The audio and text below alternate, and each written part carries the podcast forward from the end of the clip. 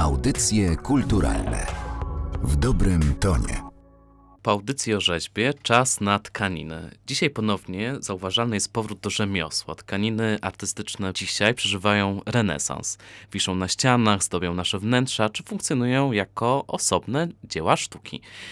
Czas na literę E jak Łaszkiewicz. Maria Łaszkiewicz. Dzisiaj goszczę Joannę Mruk, historyczkę, w szczególności zajmującą się modą, opiekunkę Kortegardy Galerii Narodowego Centrum Kultury. Dzień dobry, Joanno. Dzień dobry, cześć Kacper. Cześć, Joanno. Bardzo mi miło, że zgodziłaś się nagrać dzisiaj ze mną rozmowę. Porozmawiamy o tkaninie artystycznej oraz o Marii Łaszkiewicz. Joanno, powiedz proszę, kiedy Maria Łaszkiewicz miała pierwsze indywidualne wystawy w Kortegardzie? Pierwsza była w 1961 roku i zarazem była to jej w ogóle pierwsza wystawa indywidualna, a druga w 1976, też indywidualna w Kortegardzie. To w sumie bardzo ciekawa paralela, bo teraz ty pracujesz w Kortegardzie, a w 1961 Maria Łaszkiewicz, czyli twoja prababcia, miała swoją pierwszą indywidualną wystawę. Tak, też trzeba przyznać, że jest to pewnie po prostu zbieg okoliczności, aczkolwiek słowo Kortegarda gdzieś tam w tle zawsze się pojawiało i było to miejsce ważne, po prostu ważne też dla mojej rodziny, bo też moja babcia była tkaczką, więc też tutaj często bywała. Maria Łaszkiewicz wywodziła się z polskiej szkoły tkaniny, była niezwykle uzdolnioną i wykształconą artystką. Tak naprawdę lepiej byłoby powiedzieć, że Maria Łaszkiewicz była jedną z głównych twórczyń polskiej szkoły tkaniny. Była dużo starszą, bardziej doświadczoną artystką. Z wszechstronnym wykształceniem mogła przez to inspirować swoje młodsze koleżanki, ale też być doskonałą organizatorką pracy, otwartą na nowe prądy, na nowe znajomości, na nowych ludzi. Więc tutaj była taką jakby mentorką, czy też jak powiedziała Danuta Wróblewska, pierwszą damą polskiej tkaniny. Bardzo, bardzo ładnie powiedziane, ale też niezwykle wykształconą osobą, prawda? Wspominałaś jeszcze poza nagraniem, że jej droga, ścieżka edukacyjna była taka bardzo nietypowa, jeżeli chodzi o kształcenie kobiet w tamtych czasach. Tak, rzeczywiście. Jej historia jest niezwykle barwna i była silną kobietą, taką przedstawicielką tak naprawdę inteligencji swoich czasów. Jeszcze na Litwie w rodzinnym majątku nauczyła się tkać, gdzie to było takim naturalnym, tradycyjnym zajęciem kobiet w tym regionie. Ale nie była wychowywana w sposób tradycyjny, ponieważ jej ojciec postawił na nowoczesne wychowanie swoich córek i obu zapewnił wyższe wykształcenie. Maria najpierw uczyła się w Rydze, w szkole rysunku, a później wyjechała za granicę, studiowała rzeźbę w Monachium, a z Monachium udała się jeszcze dalej, bo do Paryża, gdzie też studiowała rzeźbę w pracowni Antoine Bourdella w Akademii de la Glande-Chaumière. Niesamowite. Które to są lata, kiedy kończy studia? Tuż przed wybuchem I wojny światowej w 1914 roku. A zajęła się tkaniną, tkactwem, dlatego że to w regionie, w którym się wychowywała, była taka tradycja, że kobiety się tym zajmowały? Tak, i nie tylko jakby wśród wiejskich kobiet, ale też na dworach szlacheckich, w majątkach ziemskich. Kobiety zawsze, ona też o tym powtarzała i tu wspominała, że kobieta zawsze musiała mieć czymś zajęte ręce, nie mogła siedzieć bezczynnie, więc czy to wyszywała, czy tkała, czy robiła na drutach. Maria Łaszkiewicz też lubiła być blisko takich naturalnych tkanin, naturalnego takiego tradycyjnego rzemiosła, więc nawet samodzielnie tkała wełnę, przędła wełnę na kołowrotku. Dzisiaj byśmy powiedzieli, oczywiście używając dzisiejszego współczesnego słownictwa, że taka sztuka ekologiczna, taka u źródeł, tkaniny naturalne, wykorzystanie wszystkiego tego, co jest wokół. Ale powiedz, Joanno, bo oczywiście nazwaliśmy ten odcinek E jak Łaszkiewicz, czyli nazwisko Marii, ale to tylko jedno z nazwisk, którymi się posługiwała. Ta historia nazwiska też tutaj jest odnośnie Marii bardzo ciekawa. Tak, Maria rzeczywiście miała bardzo, bardzo ciekawe i bujne życie. Przeżyła, można powiedzieć, kilka epok, kilka wojen. No i zarazem też miała bardzo barwne życie osobiste, niestety też naznaczone wieloma dramatami osobistymi. Urodziła się jako Maria Krażowska w Krażowie, w rodzinnym majątku właśnie na polskich Inflantach, na pograniczu Łotwy i Litwy dzisiejszej. I właśnie w Monachium, kiedy tam wyjechała na studia, poznała swojego pierwszego męża, polskiego rewolucjonistę Konstantego Brockiego, który był wtedy członkiem PPS Lewica i działał za granicą.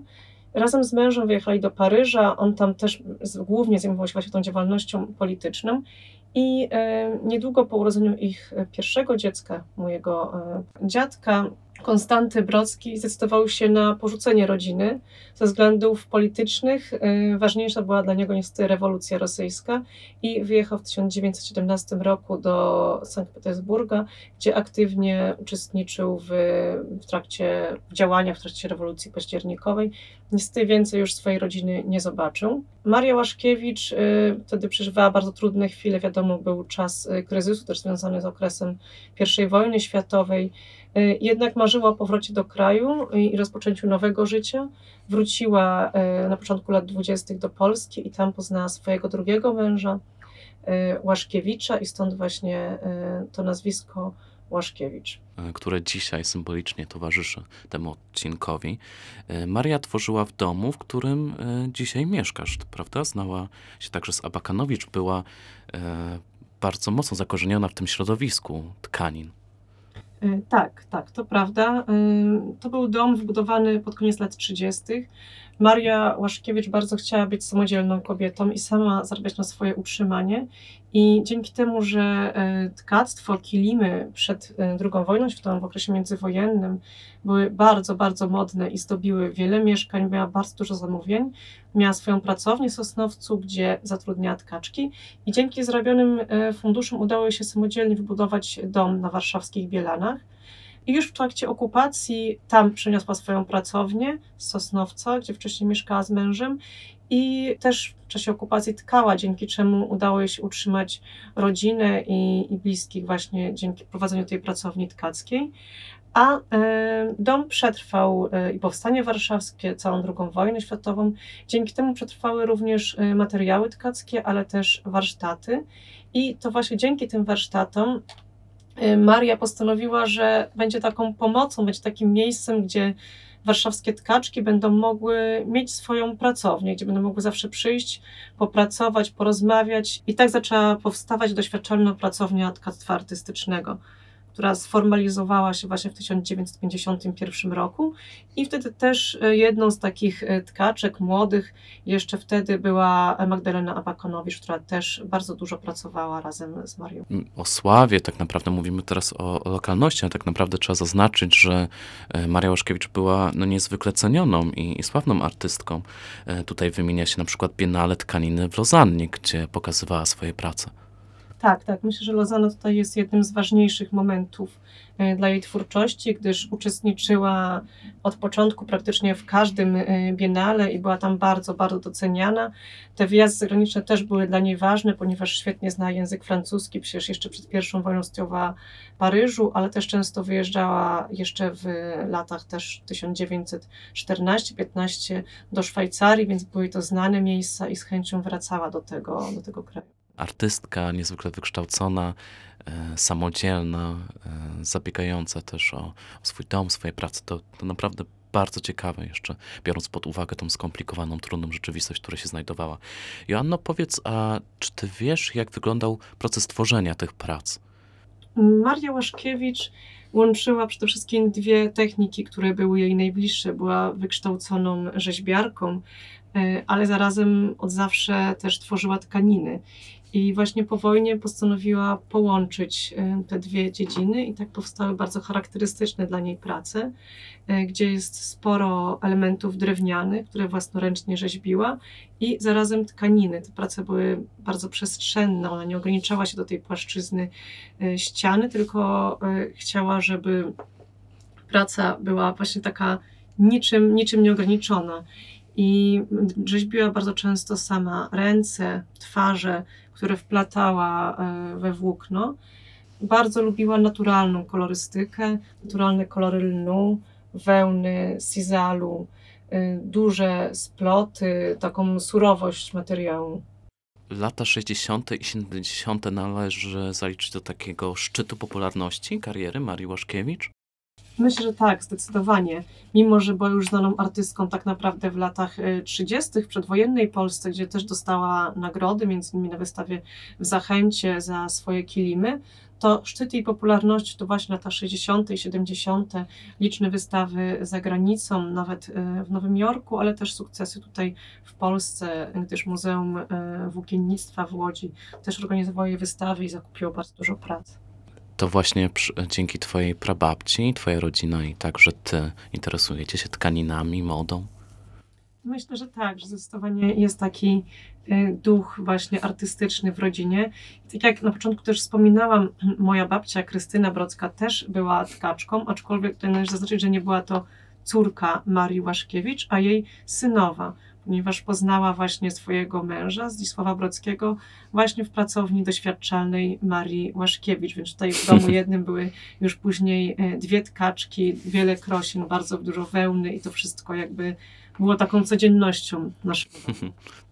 Brzmi jak scenariusz na film, prawda? To taka historia naprawdę niespotykana. Jeszcze Maria Łaszkiewicz, która poznała swojego syna, jak rozumiem, z jego przyszłą żoną. Tak, tak. Sama Maria Łaszkiewicz właśnie wspominała, że kiedy już przeniosła się na mazowiecką pracownię doświadczalną, to brakowało jej tego zamieszania i tej ciągłej obecności artystek w domu. Czy uważasz, że dziedzictwo właśnie Marii Łaszkiewicz jest trochę zapomniane? O niektórych nazwiskach się wspomina, na przykład o Abakanowicz, a o Marii Łaszkiewicz wiemy trochę mniej. Można by było przypomnieć na nowo, tym bardziej, że tkanina artystyczna, właśnie czy nawet taka tkanina ozdobna, wraca na nią popularność i to zainteresowanie jest coraz większe. Tak, z wielką radością obserwuję właśnie ten powrót tkaniny artystycznej. Sama przyznam, że jeszcze kilka lat temu w nowo urządzonym mieszkaniu nie widziałam za bardzo miejsca na tkaninę, a dziś właśnie jedna z tkanin mojej babci wisi i wydaje mi się, że świetnie wpasowuje się w nowoczesne wnętrza. Myślę, że to jest dobry moment w ogóle, żeby przypomnieć właśnie dorobek polskiej szkoły tkaniny z lat 60., 70. Myślę, że Marii Łaszkiewicz dziś jakby trochę trudniej się przebić, jako że była dużo starszą tkaczką od swoich koleżanek, tak jakby w ogóle nie zabiegała o taką uwagę, o sławę, koncentrowała się bardzo na swojej pracy, na swoich wewnętrznych przeżyciach, więc myślę, że tutaj też to powoduje, że jest może mniej znana, mimo że jak zajrzy się właśnie do fachowych monografii mówiących o polskiej szkole tkaniny, no to właśnie jest ona tą pierwszą damą, jak tu mówiła Danuta Wróblewska. To prawdziwa pierwsza dama i prawdziwa artystka, która skupiała się na ciężkiej pracy rzemieślniczej, na tym, co najważniejsze, a nie na budowaniu swojego dobrego imienia. A czy dzisiaj są miejsca, gdzie można zobaczyć pracę Łaszkiewicz? Przede wszystkim najwięcej prac ma Muzeum Włókiennictwa w Łodzi, ale znajdują się też Muzeum Narodowym w Warszawie, niestety nie są na co dzień wystawiane, bo tam nie ma tak naprawdę takiej ekspozycji tkaniny artystycznej. W domu u mnie zachowało się kilka prac, najwięcej z tego okresu lat 20. i 30., gdzie to były głównie rzeźby i kilimy, a w latach 60. i 70. większość prac Maria Łaszkiewicz sprzedawała do muzeów i do kolekcji prywatnych, więc bardzo dużo też jest w kolekcjach prywatnych w Szwajcarii, we Francji i w Nowym Jorku. Dziękuję ci bardzo, Joanno, za rozmowę. Myślę, że to bardzo ciekawe przybliżyć słuchaczom i słuchaczkom tę postać, tym bardziej, że tak jak mówimy, ta tkanina i moda na tkaniny wraca, więc warto oddać honor i przypomnieć właśnie tą, jak bardzo ładnie mówimy, za Wróblewską pierwszą damę Marię Łaszkiewicz. Bardzo, Joanno, dziękuję za rozmowę. Dziękuję bardzo. Ja nazywam się Kacper Andruszczak, a to były audycje kulturalne, cykl Abecadło Kortegardy. Audycje kulturalne w dobrym tonie.